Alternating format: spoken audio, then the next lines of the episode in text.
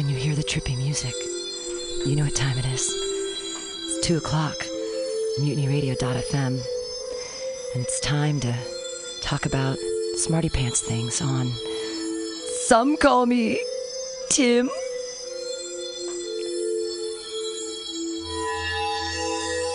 Every week I try to time it, and I always mess up. I have special guest today, Jack Ferguson, with me. Hi, hello. Uh, comedian Jack Ferguson, uh, young man on the scene. yeah, I guess so. Yeah, there you are. Uh, so, welcome to Some Call Me Tim, where we talk about smarty pants things, God, Mm-hmm. and stuff like that. So, I always have you look deep into the eyes of Sparkle Jesus. That's that's a very welcoming Jesus. yeah. And I ask, do you believe in Jesus? Um, I well, do I believe in him as a person or that he was God? Whatever.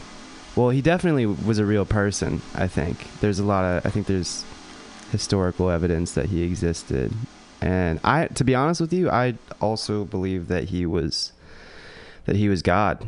Um, you do. Yeah, I do. I mean, I'm not like an actively religious person, and I I used to be super religious. Um, I used to go to church every. Did you Every sing in the choir? No, my my church didn't really have a choir. It was more of like a progressive, like one of those newer churches where they play like a like a Coldplay song and change the words. You know. Did you, so, you went to youth group. Uh, yeah, well, that was the way like my actual church was too. Like they would for the adults. Yeah, we're a little loosey goosey. Um, but I was super super religious until I was 18. I was like, What I was waiting until marriage to have sex, and I, was actually- too. I waited till marriage to have sex. That's amazing. Yeah, I didn't, but yeah, I I actually didn't even. And for a young man to say this is rare. I think I would like try very hard not to masturbate. I would go like pe- like almost like three or four months, and like going three or four months as a like a fifteen year old and not masturbating is like a pressure cooker heating up for three or four months. You but know. purposely for Jesus. You were like, I'm yeah, not to God. touch my dick. I for thought it was yeah, I thought it was a, a religious thing. Wow. And uh and I it, I think honestly that was the reason I was good at football because you were so pent up because I was so I had so much energy that I needed to release. that you had to hit and, someone uh, because you wanted to fuck them or hit them. And Exactly. there well, it's go. almost the same thing. Oh wow! but the reason I much sort of the reason I stopped going to church is because I met a girl and I was like, well, I'm gonna fuck this girl, and And so then- you didn't want God to see you. No, it wasn't that. I was just like, you know what? I I just decided not to be, um, like super duper on the Jesus train anymore, because I was like, you know what? Even the way Christianity is, like I know I can be 35 and just sort of start going again, and it'll be all right. Well, and that's that's true because everything's forgiven because all of your he already knew about that sin before you even did it. If Yeah, in, like, exactly. the texts that Exactly. you, if you already had the thought, then you already sinned in your heart, so might as well do it. yeah, yeah. Allegedly. I mean, like the funny thing was, I was pretty much down with everything except for the sex thing. Like I was like, I could, you know, I could rock with. Like I was against gay marriage. like, Wow. as a per- like a kid growing up in- abortion? Were you against abortion? yeah 100% Oh wow. yeah and like a kid growing up in the peninsula with those ideas it was crazy dude it was uh i was like basically would have like because you always debate those topics in school Sure. like when you're coming up and like true. it would literally be the entire class versus me and i kind of liked that because i'm a contrarian so i would were like gay marriage sucks. yeah, I wrote an essay, like an, a super thought out essay about why gay marriage shouldn't be a thing, and my teacher gave me a D. Wow. you were drinking the Kool Aid. Yeah, absolutely. I, I drank the Kool Aid as well, but my break wasn't. Yours doesn't seem as existential. It was like, well, I want to have sex, so that was the only reason. You didn't see any like hypocrisy in the church, and that was why you left it, or you didn't see any like fallacies in the. You know, I always saw hypocrisies in the church, but I never, for me, it was never really about the church. It was more of like the like the church was a cool like social group, but I always my way of thought was that like the church is like a human thing. You know, it's not a perfect organization. It's gonna have hypocrisies like anything else that humans do, and of course it did. You know, um, and so that ne- that never bothered me as much. It was more of just like I had this idea of God uh, that.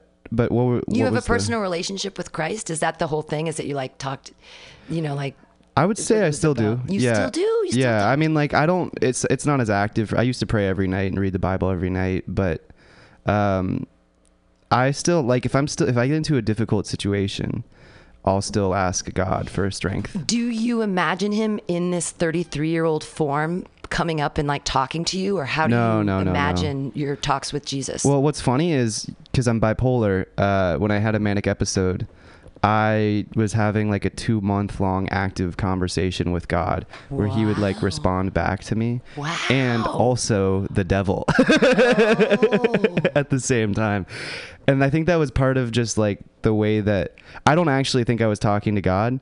you, Um, you. Yeah, it was like it was my, but it was the way that my emotion, like it was the only thing because I didn't know I was having a manic episode, so it was the only thing that um that could explain what was going on. You know what I mean? When you have this incredibly heightened state Hmm. continually, day after day.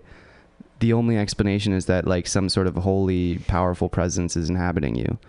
So- and, and but you don't think it was like maybe a manic state is god. Wait isn't that something that they used to expect priests and men of god to do is to get into these states where they talk to god? Yeah. like was moses in a manic state? Is that why he imagined a burning bush? Was the bush truly on fire? Was god talking to him through the bush? Was he having a manic episode where he thought a bush was on fire and he was trying to save the people? Well, I I think that uh, that's honestly something. I think that a lot of like prophets and religious figures in the past were probably having some sort of uh, some sort of mental health episode. psychic breakdown But like the funny thing is, so if you if you ha- are a person with like mental health issues like schizophrenia, bipolar disorder, borderline, you know, any of them, yeah where do you think like the best country in the world for treatment would be, or like the best like few? I would say Africa because you're too worried about drinking water and feeding yourself, and you don't have time to be like, I'm manic,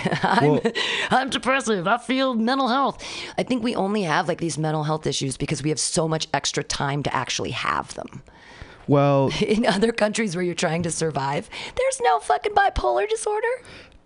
that's not entirely true, but the like in like you are right. The best place to be would be a third world country because there, when you have a manic episode, you're not treated as an outsider. You're treated as like a shaman. Ah, and so they actually take like the things that you do seriously you know and so you're not an outcast which is what you would be in a first world country despite the fact that we have all these like mood stabilizers and things like that amazing. and uh, yeah yeah and it's like um it's interesting because i think i really do think that like these like yeah the mental illness aspect it feels religious when it's happening to you Sure. it feels like something's going on Absolutely. So- I, I honestly, as a child, talked to Jesus all the time and I envisioned him as, and it's weird because I have these visions of me being like seven and laying in bed and like Jesus sitting on the bed with me. And everyone was Yeah. okay with me talking to a 33, 33 year old guy and him hanging out with me on my bed at night and me telling him all my problems. And in high school, like totally talking to Jesus all the time. And no one had a problem with that whatsoever.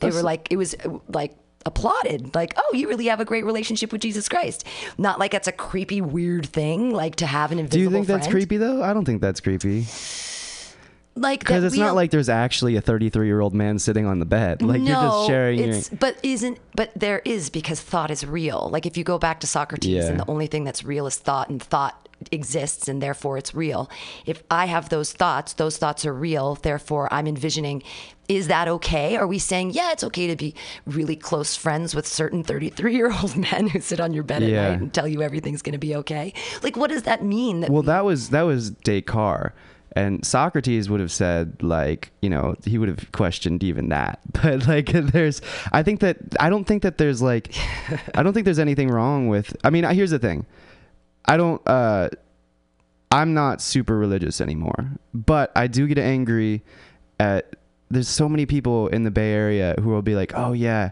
like Jesus is ridiculous, but like I'm an Aquarius," and like Right, right, you know, right, it's like you choose, and Yeah, also like yeah. people don't, and they're even beyond that. There's so many like tech types who are like just purely like thought and reason and science, and those are the only things.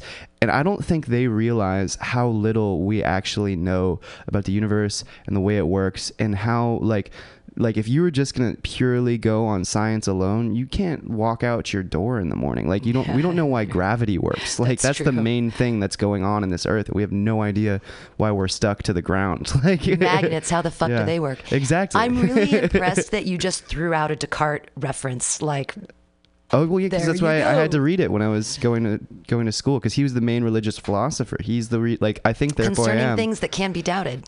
well, I think therefore I am is part of a three part thing that eventually proves the existence of God, and it's just, like it's it doesn't work because of the circularity. There's a circularity thing that disproves it, but.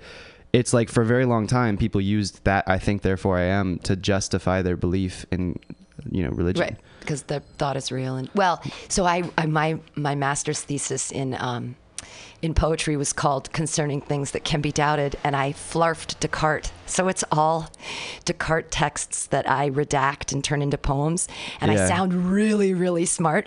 But it's because I was just redacting the text. I'm doing it right now with Marx too. Yeah, I'm writing yeah. Marxist poems. Oh well, cool. Yeah, you know, trying to be It's like found Creative. poetry almost. yeah, it's um, it's a blend of sort of Burroughs cut ups and and Yeah, and the, Naked Lunch. The French um, Queneau wrote this book of forms, and um, it's anyways, it's like postmodernist. Is that the same. Kino of Kino Lorber, like the film company? No, no, Oh, okay. he was. uh, That, that's his last name. He has a different. fir- Anyways, it's it's exercises in style. He wrote. And he's a French guy. And Ah, okay. anyways, so where did you go to school? I went to Menlo. No, no, no, And, uh, college. Oh, uh, Tufts University. Where is that? Yeah, that's showing the thing. It's like a no, no. It's like a small liberal arts school on the East Coast. Is it People Ivy there League? know it. It's Ivy no, League, no, isn't it's it? not. It's No, one of the NESCACs, which is like the little Ivies. Oh, okay. Um, but you know, that's just something we call ourselves. It's not. The, it's And like the you did a four year in what? film film production. Film production. Yeah, it took me longer than four years At though. an art school. Uh, no, it was uh, it's a university. Oh, okay. Yeah. And do you feel like you met the right people and made the right connections that everything's working out for you? Yeah, I mean, I'm working in film right now. I'm a video editor, um, so I'm making money from it, which is nice. It's a more technical degree than people think because you have to learn how to use the software Mm-hmm. and uh, you know how to manipulate a camera, how to set up lights and things like that.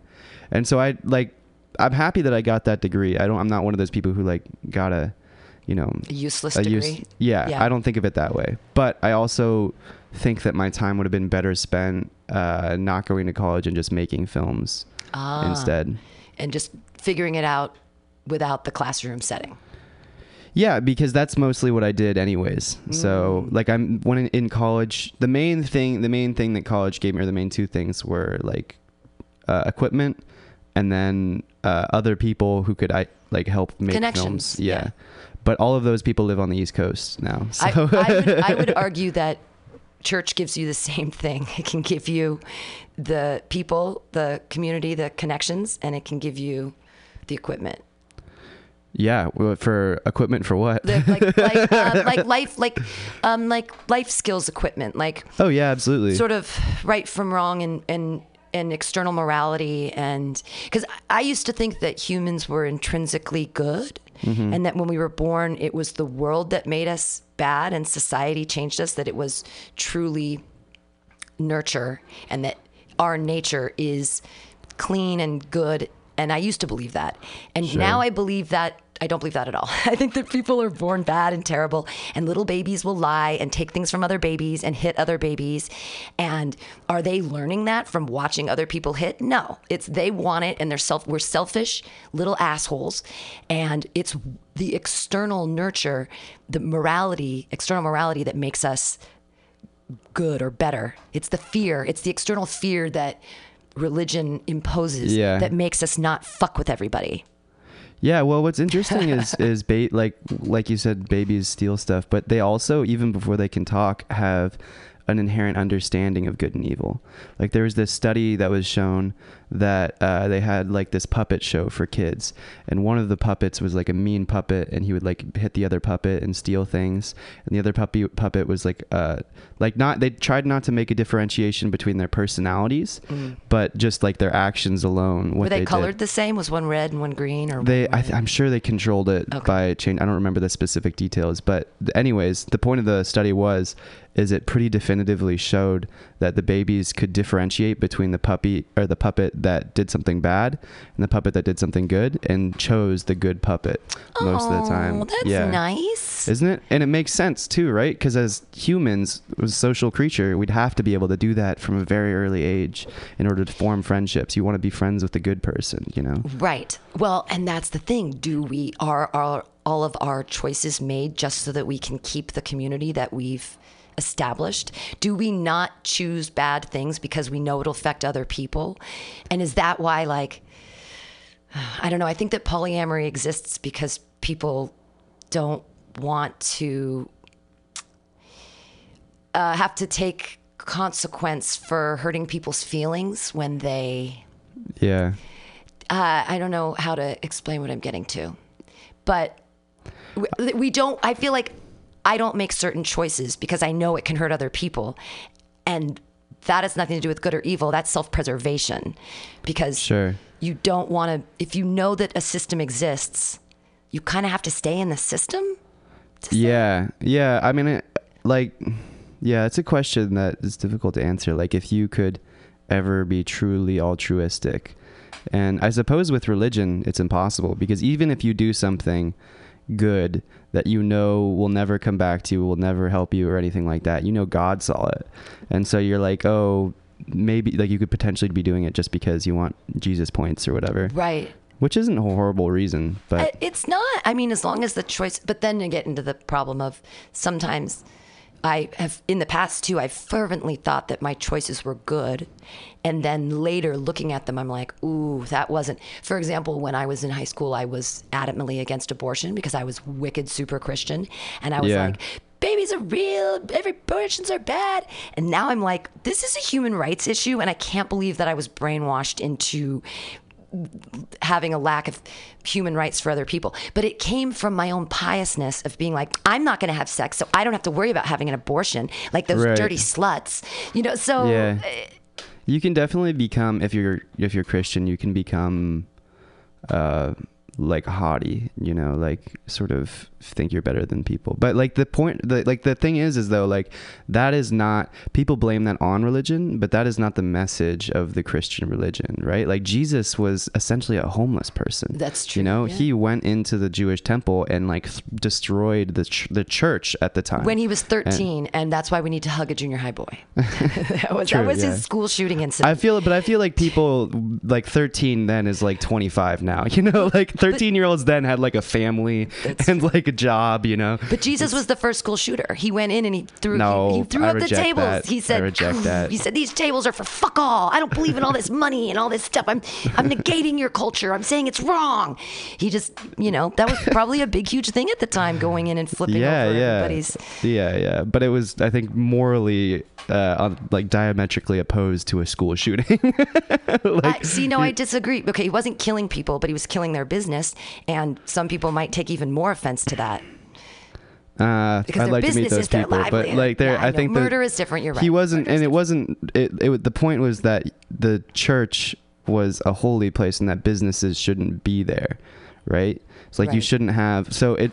It's actually a very good. Like, for instance, um, one thing that I think about is if I were to con- like create content online and put it on YouTube, YouTube would be advertising over my content, Mm-hmm. and so the, like I wouldn't be able to control what what companies the things that I would be making would be supporting. Right. And so that's it's like a similar thing, right? It's like if you're going to pervert and I'll, obviously I don't think of like comedy as like as holy as religion, but it's on a smaller scale. If you're going to pervert the art that I'm creating, then it diminishes the meaning of the art inherently. So if you pervert God, it diminishes his holiness. It's an integrity thing. yeah, absolutely. Yeah. That's why I, I choose all of our sponsors at Mutiny Radio. Lot Tigers. right. Nice. Yeah. protecting protecting motorcycle riders. Um, but do you? So will you? Would you sell out, or do you consider it buying in? Would you? I mean, let's say you, let's say some big court. Let's say Pepsi said, "Hey, I want to give you a hundred thousand dollars to make a film." Would you be like, "Hell yeah," or would you be like, mm, Um, "No, I don't agree with this and that"? What are the What are their requirements? Can I make whatever film I want? Um, it has to be because Pepsi's doing it. It has to be family friendly. Uh, and you have to have enough product placement of it in a happy not in a not saying that it's gross I, honestly, I'd probably still do that. do it okay good Well, all right all right Hundred thousand dollars is a lot of money. I mean, like, I I wouldn't I wouldn't want to always do that, but if I get the opportunity to make a, I mean, to be honest, hundred thousand dollars probably isn't enough to How- make a full feature length movie. But how much would i mean could you do it for 50000 could you do a movie could you yeah, do absolutely. you could Like, I mean, I think I could do a movie for twenty thousand dollars, but it's just like the the amount of money that you spend is directly proportional to how good it'll be. have you heard about the 48 hour film festival I've heard about a lot of those. I'm not as interested in that. I mean, it's a good exercise, but like, you, you have to stay up all night yeah, I, that's not good for me because of my bipolar thing, and also you just like. I would rather make a film that I like put a lot of time and work into. That's what I've done. Like I've created six short films already. oh wow Yeah. Um, where can they be found Uh, they can't. oh I, I mean, you can find one of them on YouTube, but I don't want to put them up because uh, some of them are pretty amateurish. well you So- sound like what i've i have i have eight unpublished novels they just sit Oh, there that's true. Yeah. I mean, like I just let them, you know. Uh, do you actually have 800 published novels? You've Yeah, I written eight do. books. Oh wow. yeah, well, I have two published, but I have eight unpublished books just Wow. sitting there. Congrats. That's hard Thank to do. you. Yeah, I have one online, Jane Six. That's like the ninth. Uh huh. They're just sitting there, but it's online, so whatever. I'm not making any money off it. Yeah. Yeah. Th- this was the thing I take I take umbrage with the systematic, especially with the film industry. And I one of my favorite rants to go on is um, sausage party, the pile of dog shit that the rich people like when you're already famous and they just give you money to make something terrible and it costs 19 million dollars to make that awful awful thing, and they could have given 19 young filmmakers or old filmmakers, any fucking filmmakers, a million dollars a piece, and they could have created amazing art. Like what if instead Yeah. of that awful, terrible thing and just the championship of mediocrity by all the stars and all the voices. And it makes even the script, it was so bad. The tropes were bad. Everything really didn't like that movie, huh? was, well, I'm just angry. I take umbrage to the concept that people that have already made it get to keep making it. And they could, someone could invest in art. And they, what if someone was like, have a million dollars, make a film? Like, yeah. I mean, that be that's that's kind of the starvation mindset, though. I don't think that the two have to be necessarily exclusive, right? Because this that movie Sausage Party made a bunch of money It did. For the lot. studio, and so a lot of that money probably went towards independent films that it was made, right? So it's not like if you, I mean, that's the sta- that's the strategy of most studios is they have these big independent or these big blockbuster movies that fund all of the other smaller movies that they make. Sure. And so, yeah, you could take issue with that, but it's actually not taking oxygen away from from smaller movies. It's just uh, just corrupting the minds of its viewers. so do you write scripts? yeah, I have do two. the whole thing nuts to nuts to bolts fruit whatever the saying is you do the whole thing Yeah, I have two feature scripts that I'm trying to sell to an agency. Um, hit me up. industry people Uh, but I think um, I think I have one. There's a short film that I'm going to make, uh, hopefully in the next three months that uh, that I like that I'm excited about, and I think previously in the past I had tried to go too big with some of my short films. Like the last one I made was 20 minutes long, Mm. and that's just so much to do on like a shoestring budget. and it wasn't a documentary it was a fictional piece No, it was like yeah, it was it was like a a narrative short, and uh, it's also a lot to ask of a viewer is to watch a twenty minute thing that like perhaps isn't the highest quality production, right? Well and but blair witch project was specifically made on being shitty quality and that was like an hour and uh, 20 minutes Yeah, that was good. I mean, there's a lot of movies that were, you know, Clerks is great. Uh, I'm trying to think of other like, there's all the mumblecore stuff. Like it, there's a Living in lot of Oblivion. Huh? Living in Oblivion. It was a movie. Yeah. Back in the day with Steve Buscemi and Okay. and um, it was one of the first movies that Peter Dinklage was in. Okay. He was playing a dwarf in a dream sequence, and he's like, "Why does it always have to be a dwarf?" And it's, it's, it's a funny little thing. yeah. it's from the early 90s. is funny. Yeah, I mean, like, there's lots of people who Tiny can make movies with a super super dinky budget, and you just have to be a really really good filmmaker, and also most likely have a lot of friends who believe in you and are going to help you and commit Right. to the process and work for free. Well, you And- have access to actors now. Well, I've- You have I mean- access to a billion actors. actors now. are the easiest people to get Are because they? are like comedians, right? Like comedians will do get on any stage for free, you know, and actors are the same. If they if you tell them you can put them in a films for their real, they'll do it. Gotcha. Um, you don't have to. P- I mean, I pay actors, but you should. Everyone should pay comedians yeah, you too. should- exactly. please. But you don't have to. but you should because then it becomes like what is our what is the worth and value of our art and does art have value and we what and then what is art is art what is popularly acclaimed by a group and says this is art and those people make money Yeah, I think that's what it is. what's the point of, that sucks I'm just kidding. I'm kidding. I'm kidding.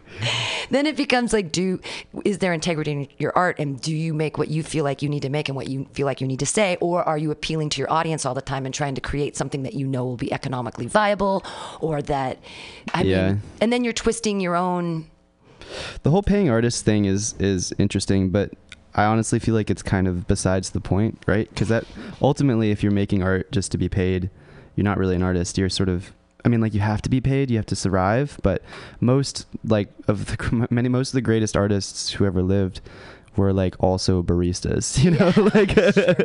but back in the day day like there was patronage so you know rembrandt got paid by the king to hang out and paint shit so yeah, some of them did. there was Some of them didn't, though. that's true too I You mean, know? so and now I mean, you could like, go back. Who's the oldest artists of all time? There's like, have you ever seen that documentary, uh, "The Cave of Forgotten Dreams"? Maybe I'm It's, so uh, old I can't Do you know who Werner Herzog is? Oh yeah! Oh my God, I love his accent. Yeah, he's amazing. He's one of he's maybe my favorite favorite filmmaker. Him and like Paul Thomas Anderson. He did the Grizzly movie, which Grizzly Man. dope. Oh, great Oh movie. my God, Such a beautiful movie. that uh, it's just what he does with sound at the end, and it's uh, it's cra- it's crazy. Yeah. He's good at documentaries. But um, the point that the thing that I was going to talk about, and this might bring us back to God, is uh, he made this movie about this cave in France called the Cave of Forgotten. Or the movie is called the Cave of Forgotten Dreams, and the cave is uh, this thing that they discovered. It was like a cave that had rubble had like fallen down and blocked it like thirty thousand years ago, and then some hikers like found the cave, and it was just this perfectly preserved uh, cave painting. Like like the whole cave is filled with paintings from thirty thousand years ago Whoa! and um, in the cave, like one of the so this is the oldest living or the oldest surviving example of like art that we have uh, for humans, and it's likely like back then there would have still been like woolly mammoths. There would have been like crazy huge animal. It's like almost the ice age, I think. wow. And so humans were like Neanderthals were still alive. Um, I don't think humans were even really like talking to each other very much. I think that language was still sort of a, in its infancy. But in the cave, there are all these like beautiful, beautiful paintings of like bison and animals, and like they're structured in such a way that it seems to be like displaying some sort of circle of life. And there's uh, there's an altar. There's a a rock like a column like rock with this giant bear skull on the top of it. And it's very clear that it's meant to be it was like placed there intentionally and it was probably worshipped. And there's like this um this other rock where this one human like dipped their hand in like some sort of red paint Maybe and blood. made no it was uh it was like maybe. It was uh some sort of red paint and he like covered the entire rock with his handprint. It was just like sort of a statement of like existence I and I am yeah exactly Oof. and the thing that Werner took from it was, and I totally agree with this, is that these are humans before they were humans. Like these are humans in their infancy, like bef- like probably like you know just huddled in caves and things like that, and even then, even then, they had the artistic impulse and they had the impulse to worship something.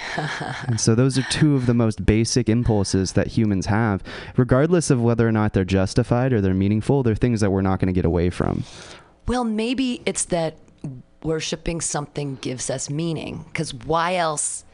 uh, We have to explain our But existence I think somehow. I think the point that he was trying to make is that that whole train of logic where it's like we need meaning and so therefore we invent this god is something that those people probably wouldn't have been able to do in terms of like like reasoning it out. They wouldn't have been on that level. It's just like that he it seemed to be more implicative of just this built-in need to worship something. Wow. and so that's the way i think you know it is. So, what would you say that? I mean, we're not supposed to.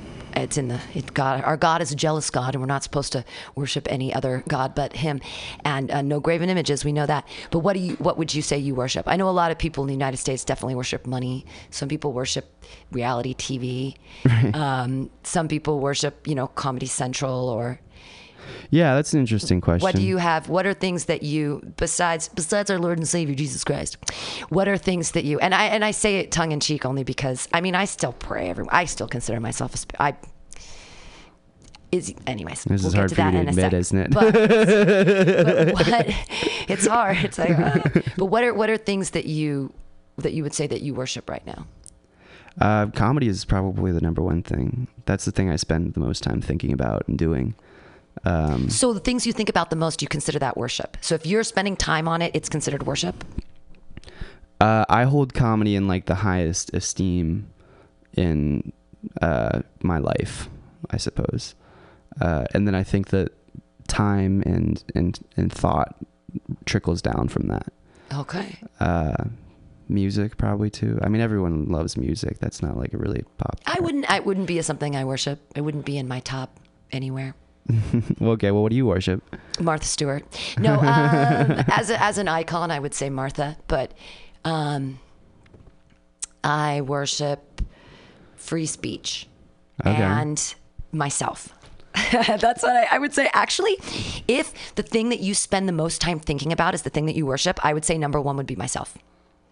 Yeah. Because I think about myself way, way, way, way, way more. That might be kind of a loophole though. Like it's hard to think it's hard to think about anything without thinking about yourself. Right. I mean, so I guess maybe that one doesn't count. But what what I put my thought into is um, it's a lot of comedy, Yeah. but not in the way like it's really hard for me to watch professionals do comedy of people who've made it like on Netflix or done all that. It's hard for me to it's it's hard for me to watch it and enjoy it because I'll watch it with such a critical eye and and it's and then also I feel like if I'm watching it, it it informs what I'm thinking about and then it changes my what comes out of me because I will say, "Oh, that got laughs," or "That's a topic that's getting attention," and Sure. then suddenly, without even thinking about it, I'm dealing with that topic, and I want to try to remain as unique as possible. Yeah, no, I've heard other comedians say that too. What I think is like when I watch professional comedians, for the most part, I like it less than I did before I started comedy, but the jokes that are really amazing, I appreciate more. Right. So, um, and I think that's the way it is with film as well. Like before I started making f- movies and studying film, I could watch like a regular movie and, and really enjoy it. And I can still kind of do that. like, what's a regular movie? Like, um, X Men, I don't know, really Avengers, Iron Man. Uh, some of those are really good. I mean, like the, I no, they are like the, don't know. the Avengers Endgame, I thought was really a fucking great movie. The second one, the uh, Infinity War or whatever. No, Endgame. Sorry, Endgame was the one that I didn't think was as good. Infinity War, I thought was was really amazing. And I think also what that company has done in terms of building a universe, Mm. even beyond like, uh, um, you know, storytelling or or issues of like complexity aside, I think that building that universe is a pretty major achievement for filmmaking. It's never really been done before, except maybe like in, in westerns, I guess. But Oh, there's not right. continuous characters in those. I mean, I think pro- maybe the only other comparison Game of Thrones. Yeah, Game of Thrones is good, but that's a TV world. show. It's easier to yeah.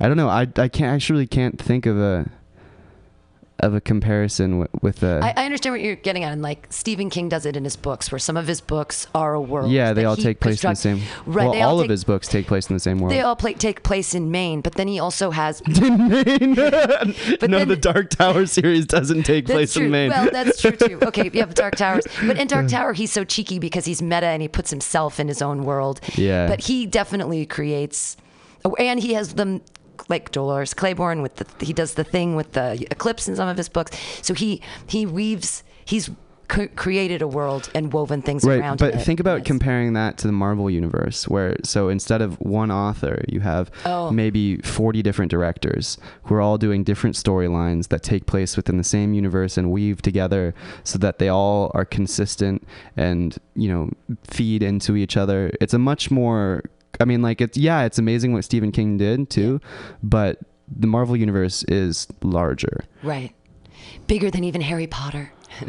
yeah definitely i mean look at box just office I've never numbers seen I've I've never seen I don't really understand I don't I can't afford movies. How about that? Oh, when it comes out, I mean, who can afford to go to the movie theater? Are you fucking kidding me? It's like thirty bucks now. I. Yeah, it's go. like I only. I only go when um I get paid to to take a child, and then I watch dumb movies like the when they did that Charlie Brown movie and they made. It's like Charles Schulz did 2D. Why would you turn it into 3D? That's so dumb. That's like Yeah. the dumbest thing I could possibly imagine.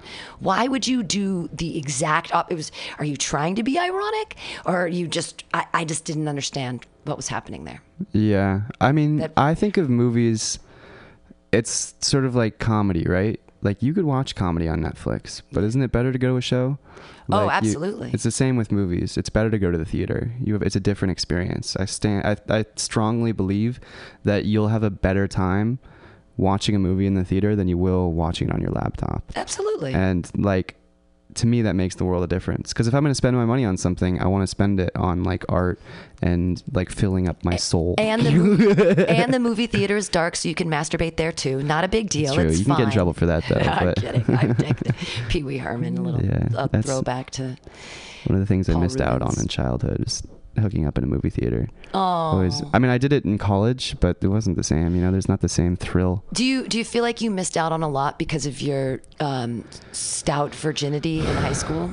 Yeah, honestly, I mean, like, it's so funny because like I was. Like, oh, this is gonna sound cocky, but like I wasn't like a nerd in high school. You know, I wasn't one of those people who's like wearing a sweater vest in the corner. I was like the captain of the football team. You team. were the captain of the football team. I was captain of the football and the lacrosse team. Oh and my God, lacrosse I was- is. I would not expect any less from you as being so Yeah. white. People make fun of lacrosse, Lacrosse? but it's yeah, no, I mean like I played it because it was a violent sport, you know, like Oh, you have it's a sticks. it's like hockey, Yeah. but running hockey instead of. I mean, yeah, it does it's definitely an indicator of wealth, but I liked it too. Uh and like I was the president of my like junior class and stuff like that. you and were like popular. You're so yeah, popular. I was. I mean like it How do you do that? How do you get and stay popular? You just is it that you're just nice to everybody, or like what do you do? I've always really admired popular people because I have no idea how to do that. um I don't know. You don't. It's not like something you really want to cultivate. Like, It just sort of. It's better to not be like, popular. "Eh." You know what's funny is they did a study where it was like uh, they asked, they polled a high school class. They were like, "Who's the most popular person in here?" And they all picked the same person. They were like, "Who's the most hated person in here?" And they all picked the popular person. oh, that's amazing. yeah. So did you did you feel the haters? I mean, when you were younger. No, you I mean I wasn't like the like the the chief guy. You know, like uh, that was probably my buddy.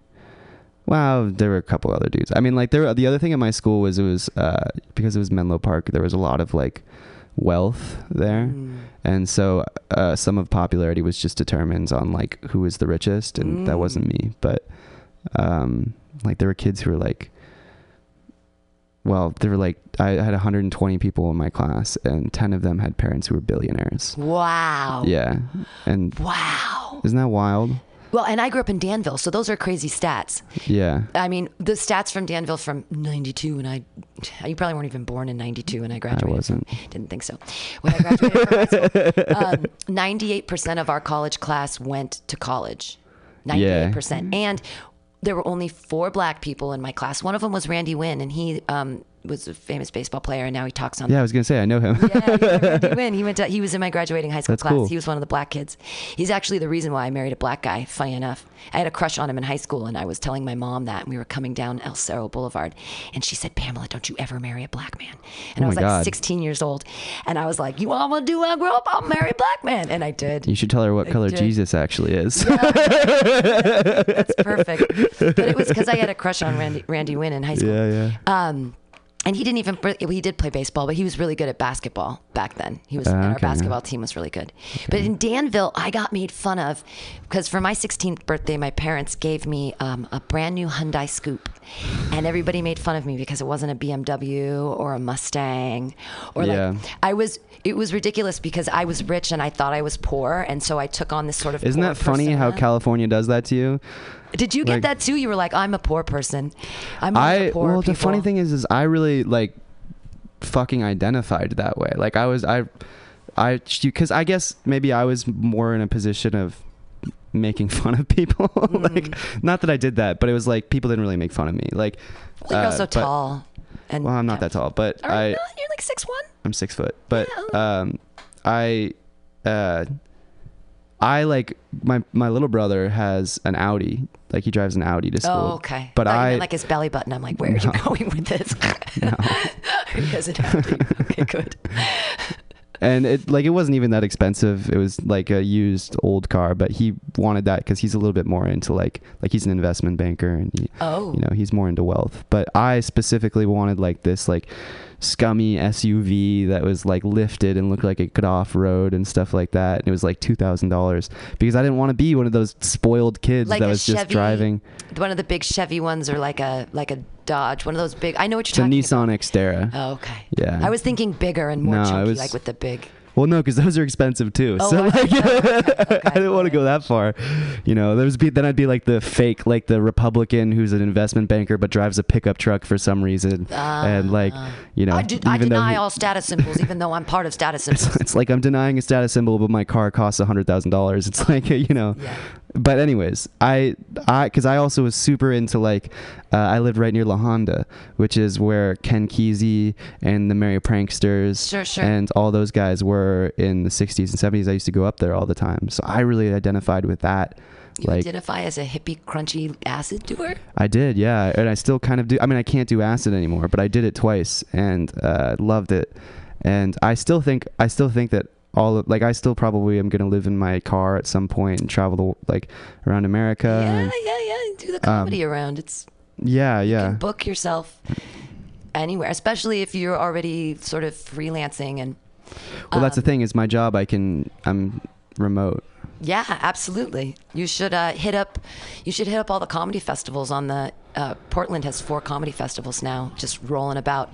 And you hit up one of the producers and say, "Hey, I'll do the video videography for it for X amount," and Yeah. and then you can, and then you could be they'd be at the festival, talk to them, be on the festival, whatever. Travel, get booked at other shows. Yeah, that's my goal. I mean, I want to get better at comedy here for a little while, but I think maybe when I'm 26 or 27, I'll go do that. Gotcha. Um, it's I, I travel. People are nice. Yeah, Yeah. I like that sort of thing. it's i mean I, that's what i've been trying to do too is expand my view of what's real because it, my my world when i believed in god was so small it was like a ball that i completely understood it was like a manageable world where god was in his heaven and jesus was my best friend and we went to church every sunday and we had i mean there were a lot of problems but there was still sort of this i don't know like it's being inside a a gumball or something. And then all of a sudden like I was like oh I can chew this gumball. And then the whole world collapsed. And I'm like it's so big and not understandable and nothing is true or real. Yeah, and and there was such a safety when I believed in Jesus. Like there was such a safety and such a fervent belief that everything was going to be okay. And I missed that a little bit like that certainty that everything's going to be okay because God's got me yeah, it's so interesting. I think you and I had very different experiences with religion, because for me it was more of like a mind expanding thing. Like I, mm. I felt that when I tapped into like the spirit and this higher consciousness, I felt more things were possible rather than less. and I didn't. The only real, lim- really limitation that bothered me was the sex thing. Like, I couldn't, and I even then I felt it was the right thing to do. It was just so hard. Like when you're a 16 year old kid, that's what you're programmed. It's what you're built to do. Yeah. And that pissed me off because it felt like it was God programming me to do something that I didn't feel like I could do. But uh, yeah, I don't. I think I had an opposite experience because I really, I still really love, um, like the religious experience, if that makes sense. And I, ugh. so, and it's, I've been back to churches and, you know, here and there. Um, but it's, it's almost, there's almost too much feeling. Like 400 people in a room thinking about the same thing at the same time. There is a sort of magic to that. And sometimes it's really overwhelming for me. And I'll like start to cry. And then people think that I'm having like some epiphanous guilt that's making me feel a certain way. And that's not it. It's that it's so overwhelming for me to feel the. It's like 400 people singing the same song at the same time, even if it's fucking Madonna's live, you know, whatever. That is a magical sort of, there's a feeling that happens. yeah. And that for me is, it is almost too overwhelming. Like, I don't want to submit to be a part of that almost. Yeah. I don't know. I, I Well- think maybe it's just because I have oppositional defiance disorder, and I'm, you know, you're all doing this all the same. Fuck you. I'm gonna go do my thing and talk to Jesus in the corner. Yeah. Yeah. Yeah. Well, that makes it difficult. Yeah, it I always felt like um, I always felt like I didn't like it when at church they would sing songs that were like uh, like modern rock songs. That always bothered me because it just felt manufactured. And but when we would sing like hymns and like or like Amazing Grace or something like that, that was that always like got me just right at my core. Which is why I kind of always wish I was Catholic, is because that's all they do is they sing these. Well, it's ritual. Yeah, I think ritual is dope. I think Well, and cool. ritual gives safety. I mean, there's there's safety in ritual because you do it all the time. It's the same time every time. It's we sort of need that to to mitigate the chaos of everyday life. Sure. Like I have certain rituals. And I guess church is a healthy ritual because although you do get to drink a little bit, but mm, not Not that much, not that much, not not as much as I'd like.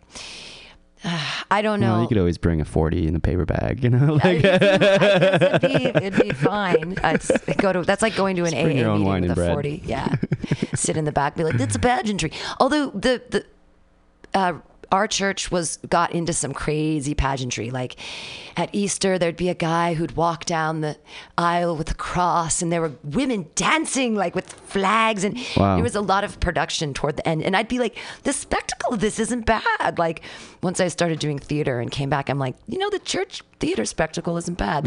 It's kind of fun. Like, just you have to abide to a certain script. sure. I wanted Well- to be a preacher. Go ahead. I'm sorry, I cut you. Oh, did you? That's I interesting. did. Of course, because I love. I've. I've always wanted people to listen to me. I guess you are of a sort. Like, I'm, I believe too much in Satan, as Yeah, I, yeah. which I, I mean, and not that that's why I, I love like Satan and satanic music, and it's not that, but death metal and all that stuff, because I don't see it as being real. I see it as a kind of a a, a goat to sacrifice, a catharsis. Um, mm. It's so you're not like Justin Carisi, where it's like you actually think that the Although um, I used to read tarot cards, um, but I can't read them anymore because you someone has to give you a deck of tarot cards for you to be able to read tarot cards. And all my tarot card decks, all three of them, and through my throughout my life, have been stolen, or I've lost them. My bag's been stolen, and they were in there. And so I won't read cards again until either I'm on someone else's deck and they give me permission to do so, or until someone gives me a deck of cards. But I used to be there's only one guy I did a reading for who ever said like that's not it at all, but he was also like super uptight, closeted Republican guy, and so he wasn't going to admit even if my witchcraft was correct. But it's a tool for introspection, and it's I mean it's just a way to look. It, it gives you symbols that then you explain what the symbols mean, and the person who's comes to you with the issue sees and takes from that discussion Sure. of what what symbolically is laid in front of you. And I'm into that. I'm into symbols. I see things. I think I just don't necessarily agree with the Judeo Christian God who's a man who sits on a cloud and his son. I hold on. I think life. that in, I don't think in the Bible it ever says that he's a man. I think that's something that people inter. I mean, like uh, definitely he's depicted that way, right? Mhm. But in the Bible, I think he's he says that he created man and woman in his image, right? So he's just something separate. But we still call him a he all the time, like through Yeah, but that's of sort of a function. Like it, just our language, you have to call him a he or a she. You know? Well, and but that's the whole thing. Can't can't we have?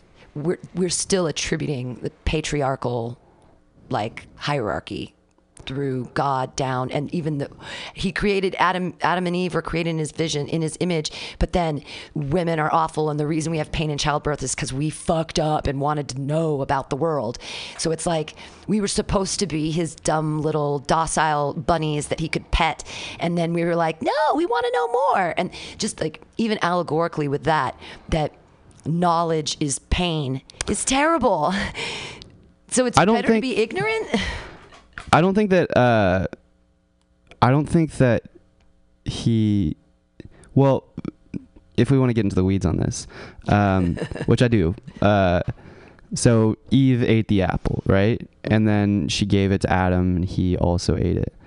Uh, but I don't. I mean, and I guess there's there's something of an anti-feminist uh, message there, but I also think that that is sort of metaphorical of because the Bible was you know was written by men. Um, there's like this. I think th- there's this like male, um, the like the attraction that men have to women is sort of like this strong, uh, strong impulse that I think has has led to a lot, and uh, vice versa as well. I imagine, but it's led to the ruin of a lot of people. It's like that you're going after someone that doesn't love you, or someone who's bad for you, or something like that. And I think that because like love is pretty much the central like uh, force in most of human action, it makes sense that the initial sin would have something to do with the love between a man and a woman.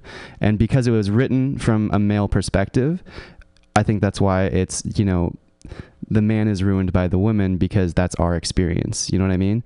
Mm. So I un- I totally understand your query with like, well, where's the female Bible? But like, but the problem is, is just that like, Well, maybe y'all didn't weren't taught to write back then. Like, That's true, that's true. Um, but even maybe it is a feminist trope because woman had knowledge first, and she was like, "No, no, this stuff is great. You should try it." yeah, And then that's what led to the downfall because men are too stupid to be able to deal with knowledge. That's fair. Yeah, uh, it's interesting too. I never thought about it as uh, Eve had knowledge of good and evil when she told Adam to to take it. Because wouldn't it be better? Wouldn't it be a better world to know that you're not a docile lamb? You're not just a, you're not just someone's. It's like it's like the AI, it's like Westworld. When Dolores does she have consciousness? Like w- when you're a robot and when you're alive, and the only thing that does that is when you're in control of your own choices. When you go off the script. And when Yeah. we were created, we weren't. There, there was a script, and we were on the script. I guess Adam and Eve were on the script, and then they're like, "Mm, you know what? we're going off script. And God was like, fuck your face. But now look, now got this. And I don't know. The Old Testament God, I'm not a big fan of. He, he's mean and he kills a lot of people, and there's a lot of war, and a lot of war is glorified in the Old Testament. And it's like, we're a small Yeah. army, but we're mighty, and God helped us.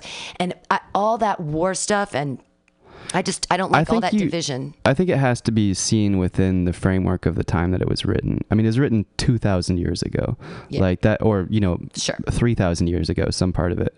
And so the people's understanding of life and death at that time, if you were a mother and you wanted to have three children, you probably had to have like six babies because Oh. three of them were going to die. Sure. You know, like, so death was just so much more a part of their life Mm. that to them, I don't think it was like, I don't think that all of these things that seem super gruesome to us, to them were just, that was the reality of life, you know? And so I also think, I agree with you that maybe the morality of the Old Testament is, is different, but I also think that it's, this is the thing that I don't I don't pe- think people understand about the Bible is that regardless of what you believe about God, this is like the oldest book that we have and it's like 3000 years of collective human wisdom that is like even if you don't believe in God, is still vastly instrumental in, in understanding psychology and and Sure. human life. It's one of the greatest works ever created. You know. Yeah, it's too bad we don't So- speak Chinese because they they have like this four thousand year old book of pharmacology. Instead of like dealing with stories and and and allegorical things, they're like, here's all the medicines we know, and here's how to be Uh. a doctor, and this is what we're using. But Sure, but Chinese. a lot of that, a lot of that's been pretty destructive in the world too. opiates or whatever. well, no, I mean like the traditional Chinese medicine is the reason why rhinos are being killed. Oh, Like- that's I know that's super sad. And sharks, and they cut Yeah. off those fins. I like sharks. Um, riddle me this: Have you heard of this the, the story of Lot? Yeah. Yeah. So I never, and you can't ask like a pastor because they just go like, uh, I don't know how. First, you know, the angels come to his door. And he's like, "Oh my God, there ain't." and the people are like, could talk "We about his daughters. yeah, we want to rape the angels." And he's like, "No, no, no, no, no, have my daughters, rape my daughters." Sends his daughters out to the people, then takes care of the angels, and the angels come. They're like, "Hey, get out of here, man! God's going to destroy the place." So he gets his wife, gets his daughters, he flees. God destroys, and then his wife looks back. Oh no, what was she thinking? Was she did she forget? Did she leave the oven on? It doesn't matter. Now she's a pillar of salt. So then the two daughters take him up into a cave in the wilderness, and they think they're the last people on earth. So they get him drunk and they fuck him. And that's the end of the story. What what does that mean? Like what is like the biblical like thing that we're supposed to get from that? Oh, you know, I think there's so much there. You don't think there's anything there? I well, it, I, it all seems terrible. It seems like so contextually, I would be like, well, the reason that the daughters fucked the dad is that they thought they were the last people on earth and they had to repopulate their people, and so they were like, this is the best thing we can do. But then that's like. Is it t- saying something about historically, and what are women supposed to take from that? How are we supposed to like deal with? I don't know. T- give me Is your take problem with the the end when they fucked the dad? My problem is with one, the wife getting turned into a pillar of salt. Okay, well that's the best part. That's because that because that is so. How is that? You don't see the humanity in that. Like if so, if you were walking away from something, and someone told you, you cannot look back at what's there. You cannot see what's there. If you see what's there, it's the most evil thing you'll ever see. You'll be killed. Wouldn't you fucking want to look like you? Yeah, that's, that's, that's true too. like that is the that is one of the most human stories in the bible i think like this fact that like yeah we are curious that that's the same as the apple it's like you can't eat this one thing you can't eat this one. you can do anything you want you can't eat this one thing it's like well i want to eat the one thing you know Right? that's the only So thing i want to do But so, but then what is that teaching us? That we're supposed to go against those impulses and listen to God no matter no, what? no, no, no, because that's a see. This is the problem with interpreting literature in general. Is you don't need to have a didactic lesson Mm. after you. Do you just need to have the understanding of. It's a, it's a great illustration of human nature, and you can take that any way you want. You could say, "Oh, this is bad. This is good. This is why we are the way we are. It needs to be changed." I don't think that you need to have like. I mean, a lot of Bible, the Bible does have lessons, but if they have a lesson for you, they'll tell you straight up. Yeah, there's still there's. I'm like, what's the lesson here? Yeah. What's the lesson in this story? But the lesson is the the understanding of the way humans are, you know? And you can and if you so if you understand that that story too, that story is referenced throughout all of human literature, you know? That's one of the most famous stories in the Bible. And so you can see authors will work in like references to pillars of salt. Right, Lot's And- wife. I wrote a poem about Lot's wife. Yeah, yeah, exactly. You're contributing to the canon. Someone But- turned it into a song. It was really nice. I was impressed. I thought you were going to talk about the uh, the initial thing though, with the, him just giving his daughters away for free. Oh well, That's- both of it's terrible. First, and that's the thing. If of course his daughters are going to sleep with him because they've been whored out to everyone, and he's like, "Don't don't fuck with these angels. Whatever God brought us is good, but this these are worthless bitches. Fuck them all you want." Like Yeah. not having value in his children and because they're girls is like gross. Like that's mean. And What I thought was interesting about that story is before that story, uh, I forget who it was. I think it was probably Abraham. God's talking to Abraham, and he's like, uh, "I'm going to destroy this city." And Abraham said, "Well, wait, my cousin is in this city." And so I think the implication there is that Lot had already been corrupted by the city. He was already living in degeneracy, and the only reason God didn't kill him too is because he was related to Abraham. Right. Um, well, it, so- I, I remember that talk. It's like, would you would you spare the city if there are a hundred good people? And he's like, Yeah. He's like, well, well what about 50? One. So, Yeah, like- and that's a super interesting fucking experiment. That's like one of the coolest hypothetical, like philosophical things in the Bible, too. Don't you think? Sure. Like, would you, if you had, you know, say you're God, and uh, there's a city full of Harvey Weinstein's. there's ten good people, th- like uh, ten million Harvey Weinstein's and ten good people. Do you destroy the city? well, you do, you get, you get the people out, the 10 good ones. But say that's not an option. that's not an option. I'll tell you what the American government would do. Yeah. I the American government would destroy a city of 100 people if there was one bad person in there. yeah, that's, that's true. Well, how much do we value, you know, human life? And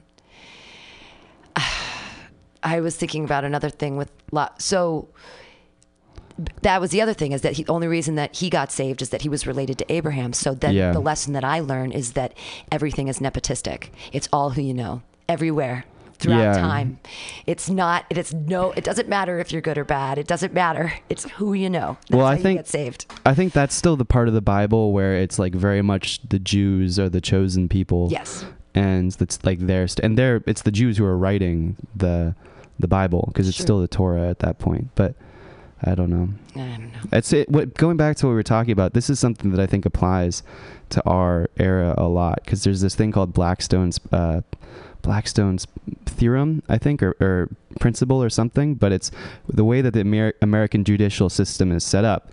Uh, we say it's better that ten guilty people go free than uh, one innocent man be imprisoned wrongly. I so- I agree with that, but we Yeah. don't practice that at all. We imprison we imprison people all the time unjustly. Uh, you're absolutely correct. But within the like the r- American judicial system is set up so that supposedly that's the way it works, right? That's why you're innocent until proven guilty. Right. And of course, with things like, um, you know, of course, like the incarceration crisis in the African American community, that's not really the way that it panned out.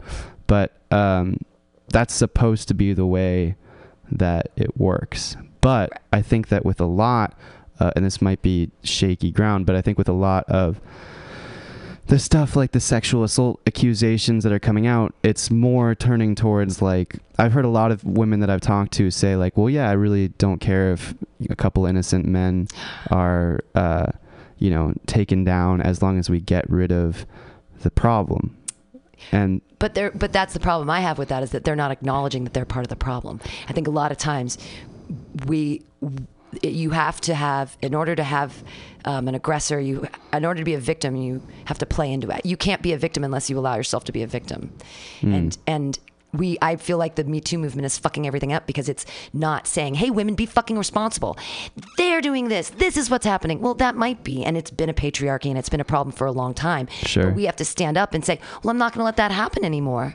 yeah, And but it isn't. And I believe in all that, you know, believe women and all that stuff. But also, all the context has to come out. And what is, oh, I don't know. It's such a sticky thing. I just think the I think it's interesting because, um, and not to cut you off if no, had no. I, I, say, I don't know. I, it's, it's that whole. I, I believe men too. Believe women. Believe women. Well, what about men that are innocent that are getting caught up in the whole, like, Yeah. Well, I mean, like it when the whole uh, like the law in California is you need affirmative consent, right? It's not like uh, so if you don't get affirmative consent, then what's happening under the law is rape, and so under that definition, like I yeah, I'm definitely guilty. You know, like there's like there's because I haven't always asked, and, and like I usually know sort of through other things, but if we're gonna make like that be the specific thing, it's sort of like you're painting, uh, you're like putting legal pretext for any time you want to accuse someone. It's usually gonna be correct. And well, the problem with it too, I don't. I. So for me, as a person who drinks excessively, I'm sure that in a blackout state, I have given consent to people, Right. and then I've woken up out of a blackout, and I'm like, oh boy. Now, I'm not going to say I was taken advantage of because I'm the person that put myself in that situation in that I drank a lot. Do I remember actively Yeah. giving consent? Not necessarily, but do I know myself when I'm wasted? I probably Well, did. but- so I can't after the fact be like, "Oh, that was a mistake. I have a problem with this. I'm going to call this person out." Because I'm the person that put myself in that situation and they might have been like, "Yeah, you were actively giving consent." But I'm like, "You didn't know I was blackout drunk." But it's not they don't know. I don't even know when I'm blackout drunk. You know what I Yeah. mean? So it's I think though uh, that situation is different. I think that because if if the consent of someone who's like too inebriated to give consent is valid, then that means that like women just can't really get blackout drunk, right? Because Right. and you guys should that's where we should take responsibility and I should eat before I no, drink. no, no. No. What I'm saying is you should be allowed to drink to that point without being worried that someone's going to take advantage of you. you I know? don't think though in any situations like that I'm being taken advantage of because when I'm in a blackout, I'm still awake. A blackout is just when you wake up in the morning and you don't remember anything because of the brain damage that you incurred from the alcohol. So when Sure. I'm in that state, I'm my, I'm still me. I act just like myself. I'm a little slower actually, and I do kind of a silly little shuffle. You're hungover, yeah. no, no. But when I'm when I'm super super drunk, I do this little like weird shuffly thing, and I I'm I'm like I smile a lot. And I'm like yeah yeah Yeah, it's, yeah. It's different, but I can still be in. So I I'm saying that I might have given active consent. So I feel like the problem then becomes we should talk more about the alcohol issue and with women and alcohol and colleges and partying Yeah. and all of that and beer bongs and all that stuff like we should teach women 19 year old girls when they're at school you know i went to ucsd and they're like you could beer bong three beers fuck i mean i was like drinking so much and like of my own volition and that's super fun but i wish that there had been some kind of like class on beer bongs and like how you don't have to do them when you're pressured socially and how it doesn't make you cooler or there's other ways to interact with people like just my i think the relationship with alcohol is something that we don't Yeah, dude, especially in college. It's sort of the uh, inmates running the asylum, you know. did you have that there were there were you a, were you in a fraternity I was, yeah, I was in a fraternity. you are all american classic boy are your parents proud of you or are they like bummed that you're a comedian my my parents are very supportive of me, okay but good uh, I mean, I was not really in. I like I was in the fraternity because I played football in college, and I was in the fraternity for the football and baseball players. It was more just like the place that we lived, if that makes sense. sure but it was interesting because while I was in college, um, like I was in college when like Trump got elected, obviously, and when the Me Too movement started, and the school that I went to was extremely liberal, like, uh, like.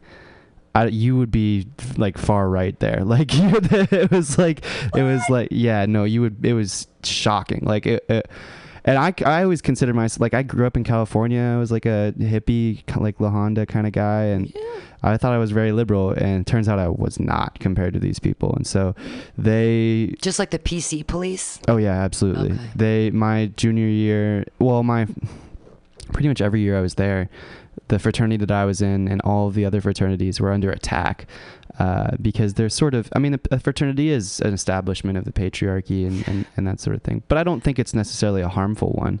It's more just like a thing where a place where people throw parties. and it's connections you connect with people in college and you, that can help Yeah, you through the rest of your life true. I mean, once again, for me, it wasn't really that because I, I was already on the football team with all Right. those guys. But, um, and I also didn't play football throughout my whole college career. When I had a manic episode, I couldn't play anymore. But, uh, anyways, the point was is these people just attacked us and they had got us suspended twice for the first time was for having a bonfire, but the second time was literally just for nothing. It was Trump got elected, they wrote all these letters and it just we were under investigation for the next 2 years. Wow. And they never found anything on us. That's funny, you know, because here's the funny thing: they found something on every other fraternity in the campus, but the way they found it was all these kids who did pledging, and then dropped out and didn't become the fraternity. Right, so it was the hazing say thing. something exactly. Was But for for us, all the kids who did pledging and then dropped out were still on the football and baseball teams,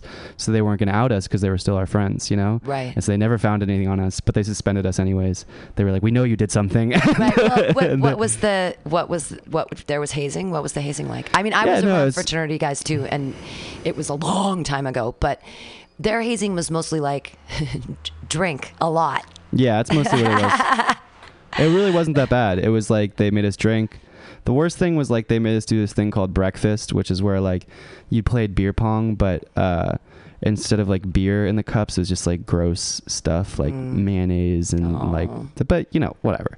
It's like like people say like, oh, you had to do all this stuff, and it's like the point is is that it's a bonding experience between between people and if you have to Right. go through something difficult then you become closer if to you each other. suffer, you if you suffer together, shared trauma brings Yeah. people closer together. The funniest thing, oh, the funniest, and I'm hopefully no DU brothers from Tufts are listening because I'm about to give away a secret. But uh, what we did, our initiation, the last day of pledging, we had to go on this huge treasure hunt around the the university, and it led to this flower bed in front of the thing, and uh, we were supposed to dig through the flower bed to find something that was buried there.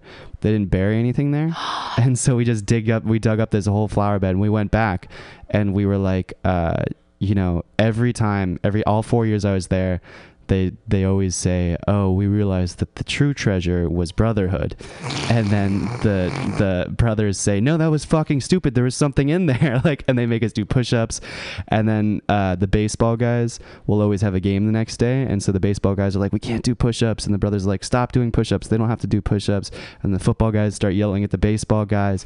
It turns into this huge confrontation, and then uh, all of this the the pledges don't know what's going on. They're like, "What is it? These guys are going to fight or something?" And then somebody throws a punch, and then they all they're in the basement. Everybody goes runs upstairs, and uh, a couple brothers stay behind to make sure the pledges stay in the basement. And they, we just stomp on the floor, and so it sounds like there's this huge brawl going on upstairs. And then eventually they come upstairs, and we're all just waiting for them, and they go, "Hey, like, welcome to the fraternity!" And they're all freaked out. And So then- psychological warfare. and then we pour them a shot to take the shot out of like a Ciroc bottle or something, and they all take the shot. And it's just water, and so,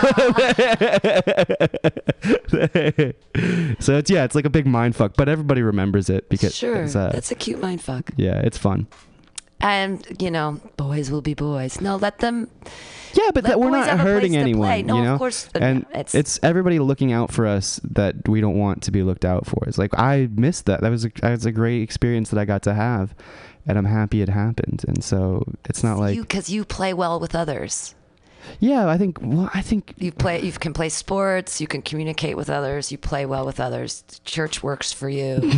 I guess No, I get it. I get Yeah. it. You're yeah. Uh, they they they didn't kick me out of the sorority, but I was one of the founding members, and they they let me out. But I'm still technically on it because they didn't want to lose a charter member, and so they were like, "You will quietly disappear," and I was like, "Hell yeah, I will." Wow. Yeah, it was. They were like, "It's That's theater or theta, Pam. You have to choose." I'm like, "I can't go to your stupid Rush event because I have um, tech for a show that I wrote. So fuck your face. I'm not going to your stupid Rush event."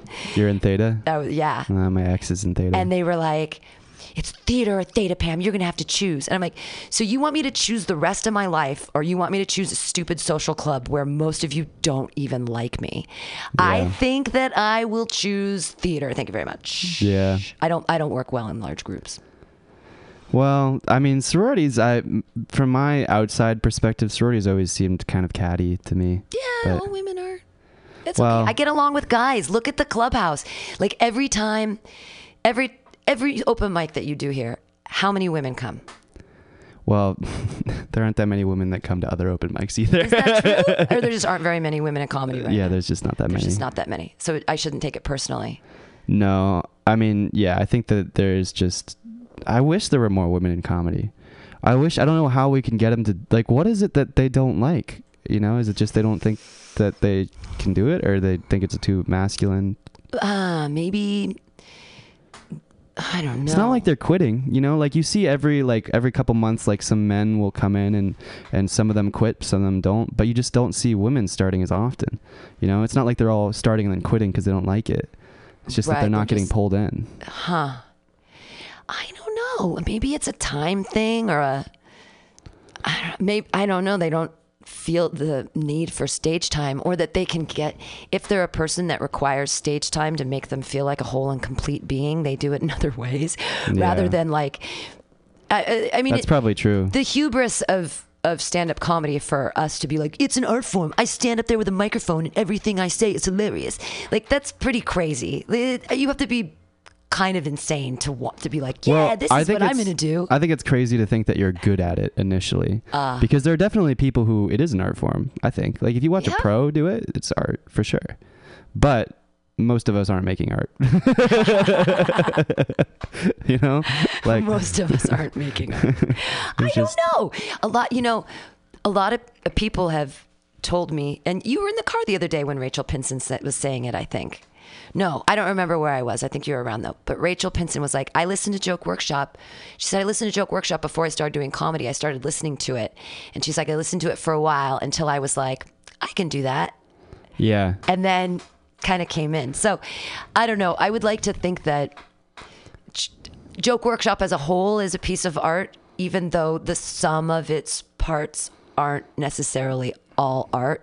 yeah. It's definitely a snapshot in time of what's going on. I mean, I bet you could go back through the archives of Joke Workshop and find Oh, I have. any number of comedians. so David Gborie, who's now on Comedy Central, he did a Pamtastics years ago. I still have the flyer. I should show off and bring it around. Yeah, but I bet you could find. I mean, probably Andrew Rolfo came through here. he's Mark come through here. all, All the Pier those guys. 69 guys. Out- like all of those guys. they're all going to be big, you know. Yeah.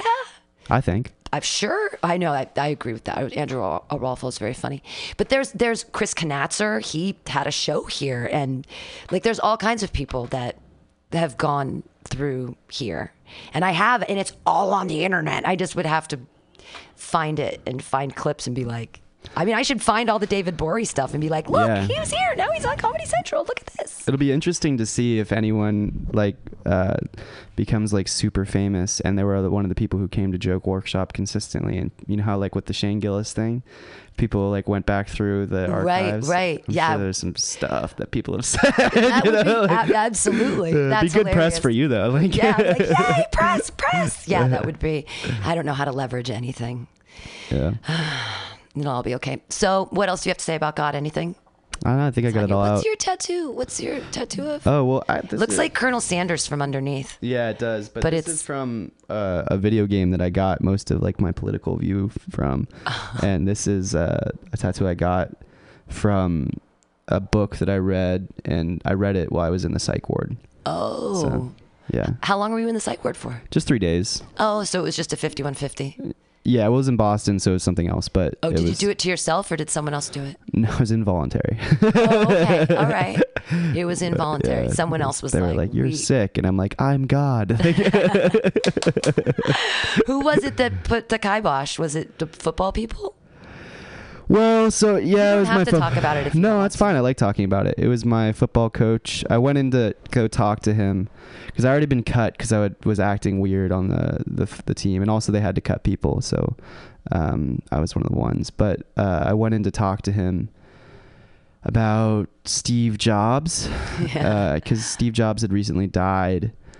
But I thought he was still alive. That was one of the delusions I was having. I thought he was still running shit behind the scenes or something like that. I forget exactly what it was. And he could kind of sense that I was off the rails. Yeah. And so he was like, "Hey, let's go for a walk." And I was like, "All right, I like walking." And then he and then I love walking. yeah, and then he walked me to the campus's mental health facilities, and I was like, "Whoa, didn't know this is where we we're going." Right. and uh, and so they made me talk to this therapist lady, and I didn't know that like where this was all leading, right? So I was like, "Sure, I'll talk to her," but like, I don't know. And then so she was like, "Listen, I'm gonna."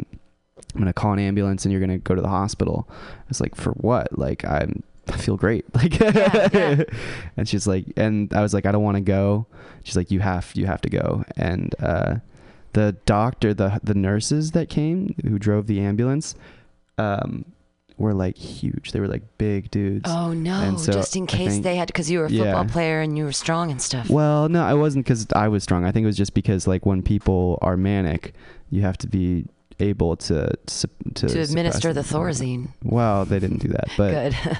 um, I I don't think they do that anymore. Actually, I hope not. Yeah, uh, but uh, I yeah I, mean, I went with them like peaceably, but I didn't want to go. I kept saying like, oh, "This is not what I want to do," and I was crying and like. Uh, And you're like, I have finals soon. What time of year was it? No, it was more that like I knew because I had recently um, been at a concert and the moon eclipsed while I was at the concert, and Oh. I was got freaked out by that and passed out, and uh, so I had taken a hospital ride.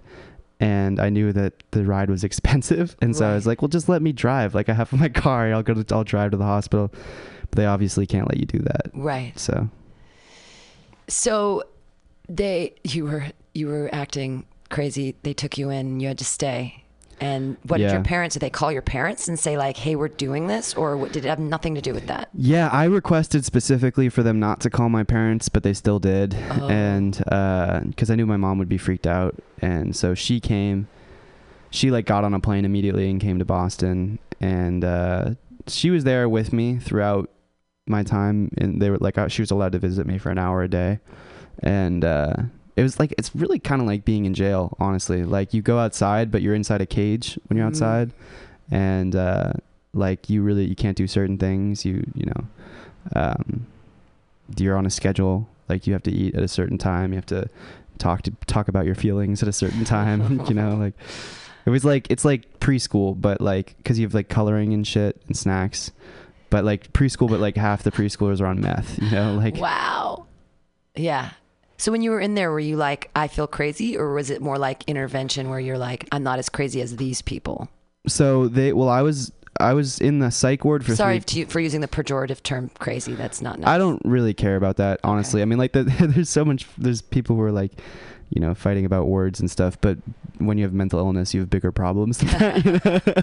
like, I don't really care what people think about me. It's like I care about whether or not I'm mentally healthy. But uh, um, while I was I was in this, so I was in the psych ward for three days. But before that, I was in the emergency room for eight hours Oof. which was horrible because they didn't do it. They didn't give me any medicine.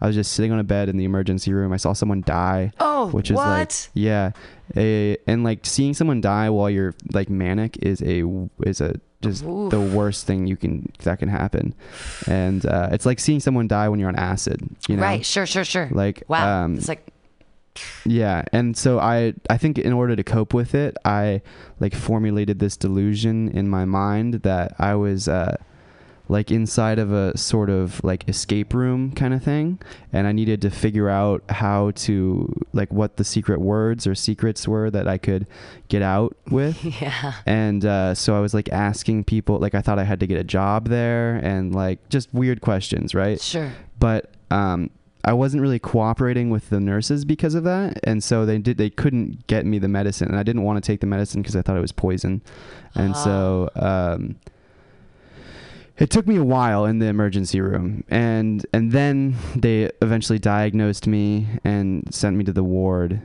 and I forget what the question was, but Was um, I, that when you got to the ward? Were you like, I'm not? Oh as- no! I'm So not yeah, as- yeah. they gave me as they gave me medicine in the emergency room that pretty much because I'm for some reason extremely responsive to medicine, Huh. so which is nice, yeah. And so they gave me a pill.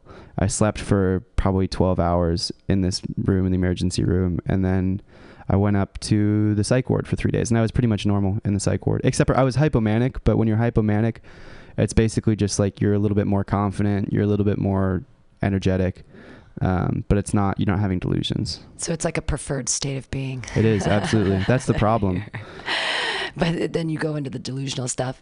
Yeah. That's the thing. I, but I don't know. I feel delusional all the time. Like I, I don't. For example, okay, so I, I'm like I'm. I have a. I have concrete knowledge now that I'm delusional because I had my show at Cobb's on Friday and I thought I had the best set of my life. I thought I knocked it out of the park. I was on stage and I felt so great and I thought it was great. And then I didn't know it was filmed and Natalie gave me the film and I watched it and I was like, I wasn't as good as I thought I was. Yeah. And my whole world just went Yeah. like my feeling, my perception when I was on stage was not jiving with what really happened. So I'm like, I'm delusional. And sometimes I see things like a flash in the sky and I go like, is that a ghost? But I'm like, that's not a ghost. That was the light off of this. And last night I thought I saw a rat and I was like, hey, I just saw a rat, but that could also be something I just made up. But then I saw it again and I was like, okay, I really saw a rat. Right. But I didn't know. I honestly didn't know. I was like, I told my coworker, I'm like, hey, I might be totally paranoid, delusional and off my rocker, but I think I saw, I think I saw a rat. And he's like, oh, maybe, you know, maybe, I don't know. Well, Could've so when you uh, the difference between that and mania is when you're manic, you lose the ability to say to question yourself. Oh. So, for instance, if I were one of my delusions was that like during my second episode was that I was being followed while I was driving, and every mm. time I saw a black car, I was sure it was one of the cars that was following me. So you might see a couple black cars and be like, "That's weird." But when someone's manic, they see three black cars. There's no doubt in their mind that it's a pattern and that it's, you know, and then I thought I was playing the radio and it seemed like the radio was were things that the people who were following me were trying to tell me. Wow. And so I kept changing the radio station to let them know that I knew they were following me. That's pretty. And- that's smart, deep shit. Well, not really. I mean, it's It just is. crazy. And it's but it's but it, they're really interesting connections that your brain was making. That's how it works, Like though. you were taking the coincidence of black cars and creating and believing a story, and that story was so deep that it was you were your brain was finding connections in non-connective things. Yeah. that's like really interesting that your brain can do that. Well, what's interesting is when you switch from hypomania to mania, there's a period of like two or three days maybe where you're having delusions, but you can still kind of, t- if you've had a manic episode before, you can kind of tell they're delusions, but it's so fun that you don't want to stop. You don't want to take medicine to stop it. But mm. so I like the funny thing is, is when I started having that delusion and it would be with people wearing black too, like black coats. Sure. I'd be like, wow, dude, this is really not that ori- original of a delusion, man. Like, you maybe you could pull from like, be a little more creative with your insanity, you know? Sure, like sure. everybody has the black coats thing. Like, Everybody's wearing a black yeah, coat. everybody thinks they're followed. It's not. My buddy was it was white vans and he was so manic and i was down the rabbit hole at that time because i was taking a lot of meth, meth at that time.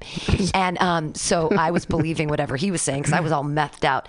And i started Yeah. believing that the white vans i was like they are following you. Like and then i became complicit in his delusion because i was all fucked up. So i was like the Yeah. white vans are real. It's happening. They're following you. And then i was like i can't hang out with you because of the white vans. But it was like I was sharing in the delusion, but it was because I was fucking gacked out of my brain. I've heard that meth is actually a very similar, uh, like feeling to mania. That's what I've never done meth before. Don't don't do it. It's no good. yeah, I've heard it's not good, but So it doesn't it doesn't help. You think it's helping. Actually, it sounds very similar. You think it's helping to a point, and then it's like this is ruining my life. yeah, that's the way mania is. Yeah, I was I I was in and out of meth for three months when I was 25, and it was a quick up and a quick down. I was like, this is the best thing that ever happened to me. I was teaching junior high. I was I was doing I was I was working and doing stuff 18 hours a day and just go go go go go. Yeah. Take the do the this, do do do do. Everything is great, and and it was, and I was like teaching, and I was stage managing, and I was like all the energy and all the time, and then after three months, I started like it completely fell apart, and it was like this is a problem in my life, and I got rid of it. When it was good, did you ever have like a flip where it would be like you were having like feeling really energetic and then it would flip to like being like paranoid Super or paranoid, yeah. yeah, Yeah. that's the way mania is too. yeah, like super paranoid that I'm doing something that's, or just s- straight up just perseveration on strange details and not being able to get off of them. And I was in a position of power because I was the stage manager of this show, and I was taking notes one day because the director wasn't there, and I'm watching this dress rehearsal sort of tech type thing and i couldn't stop the notes they were all about this guy's shoes i was like you gonna wear those clunky shoes when you're dancing around and he's like no i'm not gonna wear the shoes and that should have been the end of it but i ended talking about it like wasting everybody's time for like 20 minutes talking about these shoes Yeah. and that was when i realized like oof i i have a problem like, Yeah, that sounds a lot like mania. That sounds a lot like it. but it was meth so Yeah. Yeah. So don't ever do meth. Although that's the funny thing is that Adderall and Ritalin are baby methamphetamine, and we give people that to get them out of like the ADHD state or whatever. We Yeah. feed them those because of their brain chemistry, but then when other people's brain chemistry completely Yeah, I'm doesn't work. really sure we should be doing that either, but it's, you know. Yeah, but I know it, it's morally. But if the if we do, can we know if children's brain chemistry is off? Like I just think when you, your brain is developing, you shouldn't be giving kids stuff that we don't really know what the effects are. Like, I mean, I there, this is like such an old comedian thing to say, but like when I, you know, back in my day, we would just go do what we did. But I think like if kids are being too energetic, that's just kind of the way kids are. that's true too. It always seemed to me like more of a like the parents doing it for them. You know, like the parents doing it because they can't handle the kid, Right, to, to doing it for the pacify kid. them. Yeah, Yeah, it's like lobotomies. you yeah. know? t- don't let your child be creative. We're just anytime you play with the brain, you're messing with stuff that you don't fully understand. Right, that whole God thing. Did God make our brains? It's all. That's the only reason why I have to exist. I mean, I believe in a higher power, like you said it earlier. I believe in gravity. I don't understand gravity. I don't know how it works. It's a higher power. Yeah. I know it exists. Well, it's a lowering power. It's a lower. It's- but like, it makes the whole universe. It makes the the gravity of the Earth makes the moon go around it, which does a certain thing, and then we're around the sun. Is it the gravity? Of the there's all this stuff that I just don't understand it. Hmm. I know. See, we're I'm. We'll finish it up. So is that God? Is Who gravity knows? God? Gravity's God! Yay! we'll we figured it it. out. Um, when can people see you next, Jack Ferguson, performing? in com- Oh, what I really want to say is Oh. uh, I'm starting a show on October 7th at Ireland's 32. Oh, I know where that one is. And yeah, it's out in the Richmond, eh, or I guess the Sunset, depending on how you define that boundary. And uh, Self Geary. What night of the week? It's going to be Mondays, every Monday, starting in October and continuing forever. So An open Every- mic or a showcase? a show.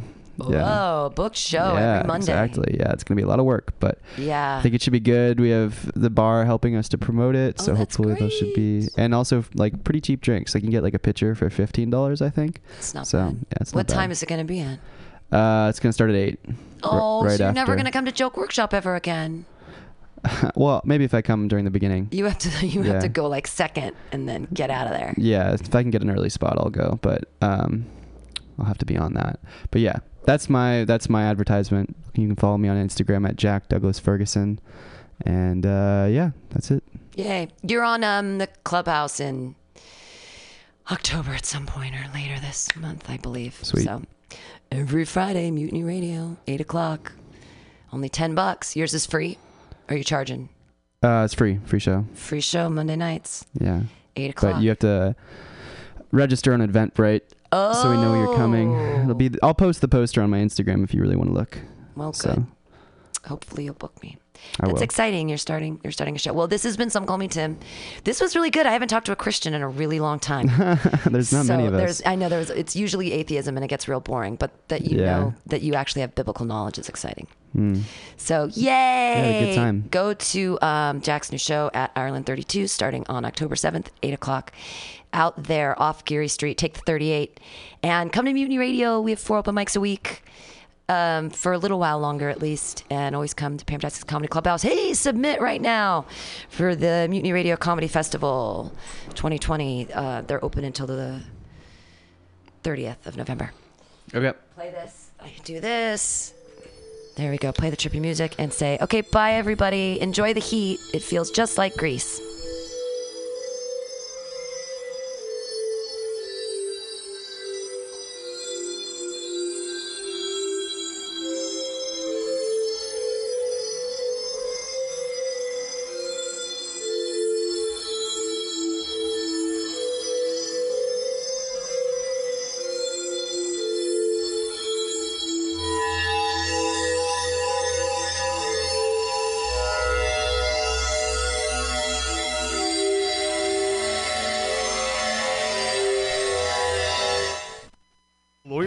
Of the riding community. Law Tigers watches over riders. If you're injured in a motorcycle accident, we'll help you get your motorcycle repaired or replaced and assist you with your damaged gear too. We're by your side every step of the way. With the Law Tigers, you never ride alone. If you're injured in a motorcycle accident, call 1-800-LAW TIGERS or visit us on the web at lawtigers.com. The Law Tiger, California's motorcycle lawyer. Victor Terrace, Harris Law Firm LLP, 180 Promenade Circle, Suite 300, Sacramento, California, 95834.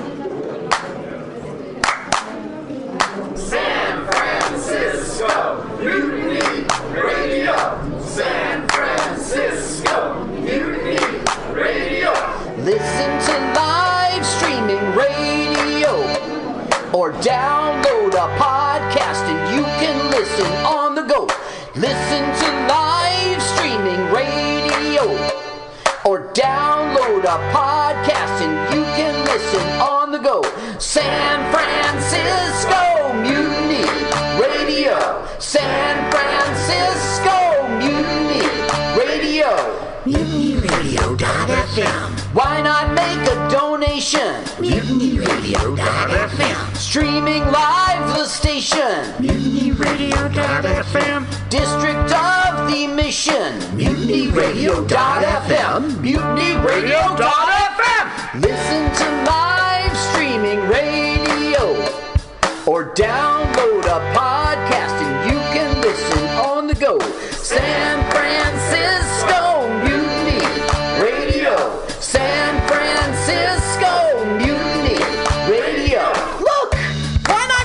mutinyradio.fm? Hit the donate button, stream them live, download a podcast, have some fun. Francisco Mutiny Radio. San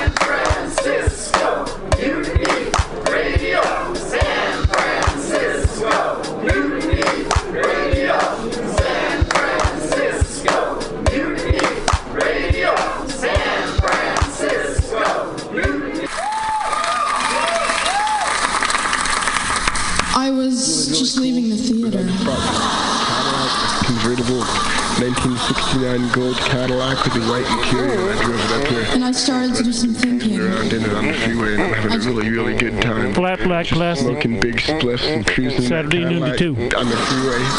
Good to I am a Tell total you. fraud. and Laurie Stone's voice is absolutely right. I am petty, bilious, and adolescent. And I will cut the Hello, Blake. damn. Henry, yeah, Charlie here. Yeah, I have a report here, Henry, from your uh, from your chief nurse, Major O'Houlihan. She makes some accusations, Henry. I, I find pretty hard to believe.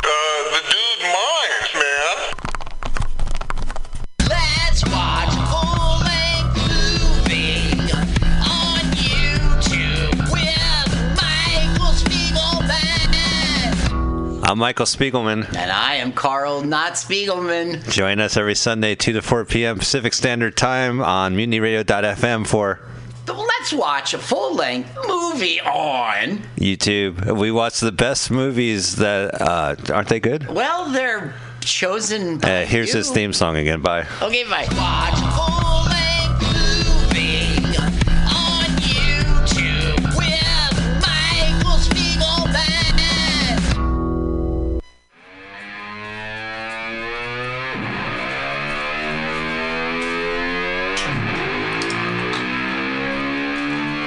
Nine months ago, a small hand-wrought baton began a journey in John O'Groats, Scotland, packed tenderly into the crusty saddlebags of some adventuress next to her underwear and can opener. At present, the thing is several time zones away, but on its way to San Francisco next month. Friday, October 4th, we will be celebrating its arrival with a party at Moto Guild on Treasure Island.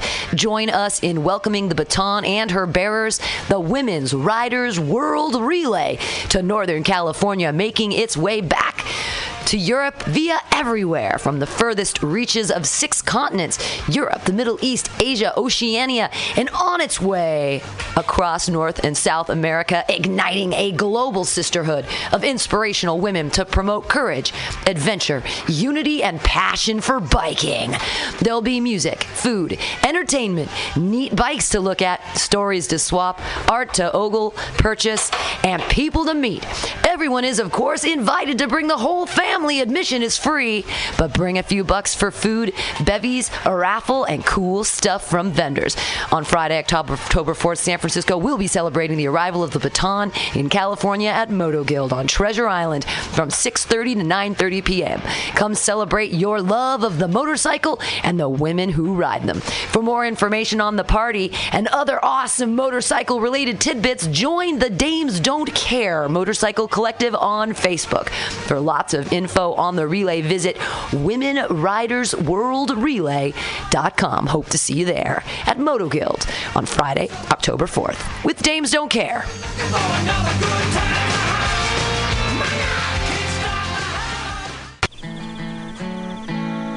Billy Bob, you ever want to be funny? Well, my dogs think I'm funny, Daryl. Well, I mean, you ever want to be like in front of an audience, like other than like squirrels, dogs, and dead persons? Oh, shit. From time to time, I've been giving it a thought or two. You know, if you go to Joke Workshop, there's more than two peoples paying attention to your jokes, and they ain't even gonna be jerks about it. Daryl, are you serious? I can get people to listen to my jokes? And they'll even say nice things to you before they tell you how to get improvements. No way. What is this dag nabbit thing called? It's Joke Workshop. Joke Workshop? Yep, every Monday, 6 to 8 p.m. on the Mutant Radius. So you're saying I could tell my jokes every Monday from 6 to 8? That's what I'm saying. It's the Joke Workshop Mondays, 6 to 8 p.m.s at the Mutant Radius. Yahoo! Four ninety nine.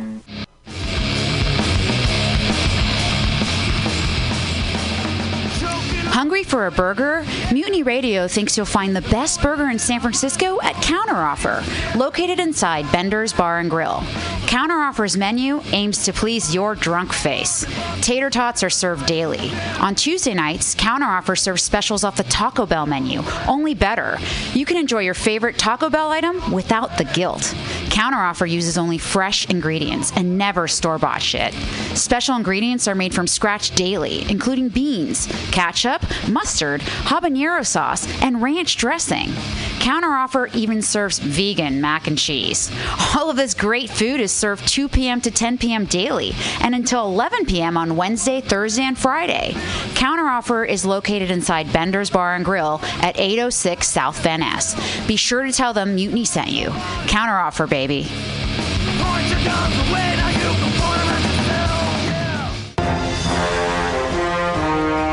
Are you tired of swimming through a sea of podcasts? Are ye on a raft without a paddle? Well, gather around me, sea dogs, and get aboard me pirate ship as we set sail for the seas of Mutiny mutinyradio.fm. From there, you can captain your own pirate ship as you sail through over 44 different shows for all of your listening pleasures. They've got live comedy to small business advice, LGBTQ friendly to sports, vinyl to gutter punk. MutinyRadio.fm has the best programming the internet ocean has to offer you. I bet my peg leg on it, or I ain't scurvy shit faced McRat.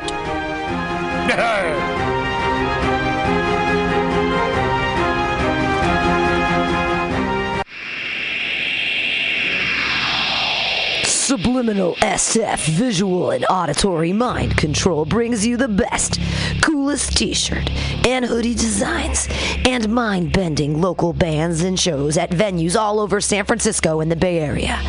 Subliminal SF is here to destroy your sense of normalcy and plant ideas in your skull to make you cooler and a more awesome person. Check out all the badass products at subliminalsf.myshopify.com. That's subliminalsf.myshopify.com and experience Subliminal SF.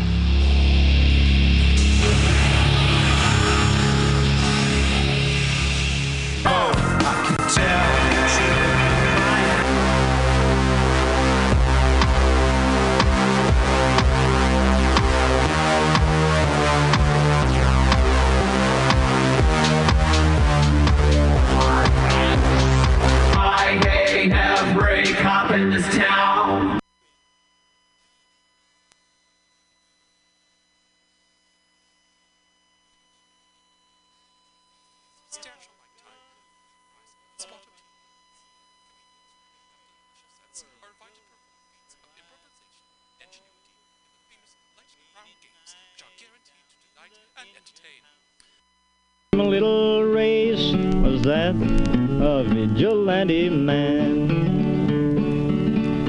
Preacher Casey was just a working man, and he said, "Unite all you working men." Killed him in the river. Some strange man was that, a vigilante man.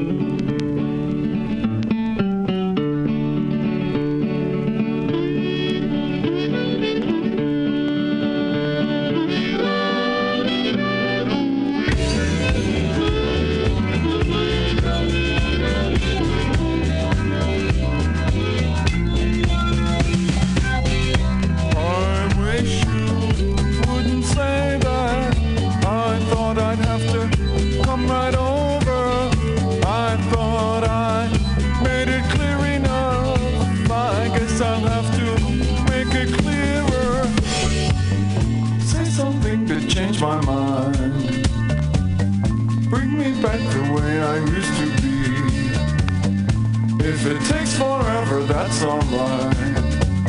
Say the words that I've been trying to hear.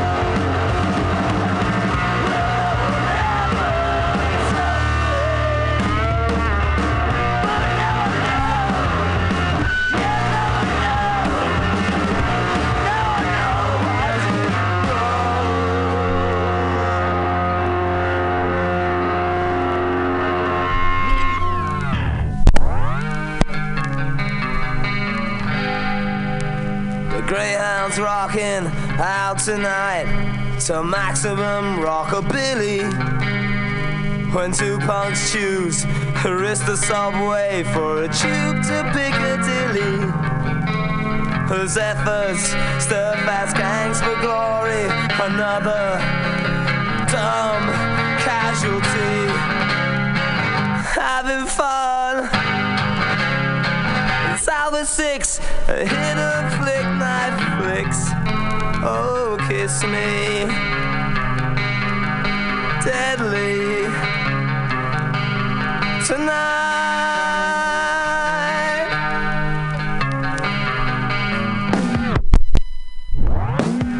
Another battle was won and lost down the bishops and last night spotlights, pick the kids and triumph with a thousand scars in